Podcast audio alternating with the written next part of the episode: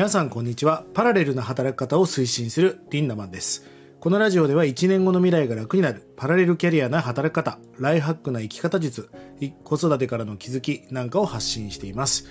まだ噛みますね。おはようございます。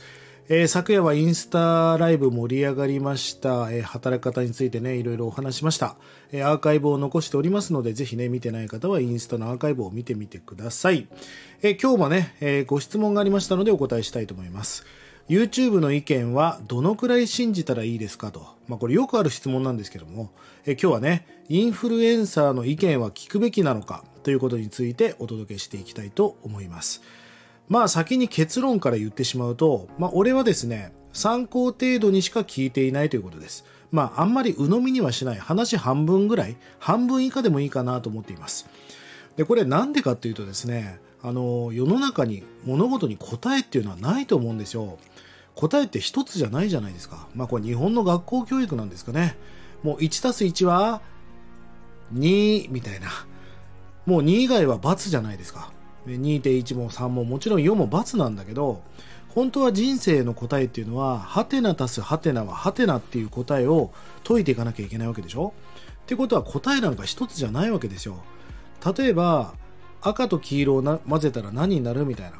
えー、赤と黄色は、え、ー、と、オレンジですか？オレンジなんだけど、ちょっとあの、ね、橙色とかさ、ちょっとこう微妙に色って違うじゃないですか。だから、そのオレンジが正解じゃないんですよね。でも、インフルエンサーの人っていうのは、やっぱり言い切るしかないし、言い切らないとコンテンツにならないんですね。だから、こうやったらバズるとか、こう、この株を買ったら儲かるみたいな言い方をするしかないんですよ。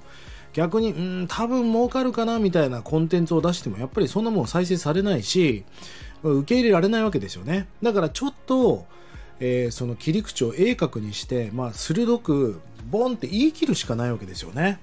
でも俺はその自分の講演とか、まあ、トークライブとかそのセミナーでもそうだけど基本的に言い切ることはしないんです。なぜかというと答えは一つじゃないし俺が今こうやって話してることすら正解だと思ってないからなんです。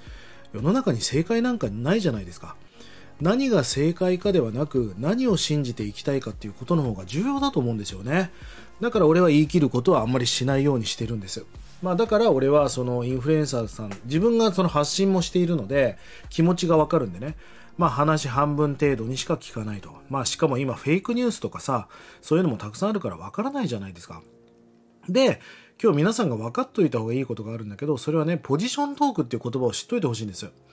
ポジショントークっていうのは、例えば僕がね、本を書いてる人だとしますよね。そうすると、皆さん本を読んだ方がいいですよ。やっぱり本から学ばなきゃいけないって話をしないと、本を買ってもらえないじゃないですか。俺がこれから YouTube で食べていこうと思ったら、絶対 YouTube やった方がいい。YouTube で学べ。YouTube は最高だって言わないと再生されないじゃないですか。まあ自分が都合がいいような話をする。まあこういうことをポジショントーク。もともと投資家が使ってた言葉ですよね。あの、この株買いなって言ってみ、みんなが買って株価が上がって自分は売り抜けてしまうっていう。まあもともとそういう言葉で使っていたんですが、最近は SNS マーケティングでもこのポジショントークというのを使っています。まあ使われていますよね。だから、それみんな自己都合の都合がいい話ばっかしてるよみたいな。まあ、プログラマーが儲かるとか、それプログラミングのスキルを売ってる人でしょ？情報商材売ってる人だからそういうわけですよね。せどりが儲かるよっていうのも、せどりを買ってほしいから言うわけじゃないですか。だからポジショントークなわけですよ。で、こういうものに引っかかるのが情報弱者と言われる情弱な方たちなわけですよね。まあみんな少なからずポジショントークを使います。僕だって使いますよ、やっぱり。ゼロではないわけですよ。だからみんなね、ポジショントークに引っかからないようにする、乗らないようにするってことが重要なんです。だからこそ僕はね、今日のお題もいただいたように、インフルエンサーの意見は意見は聞くべきなのかと。話半分程度にして聞く。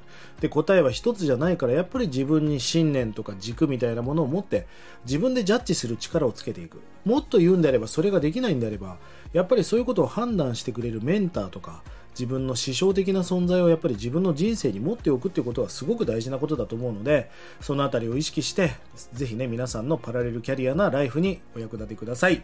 それでは今日も素敵な一日を、リンダマンでした。まったねゲップ出ちゃった。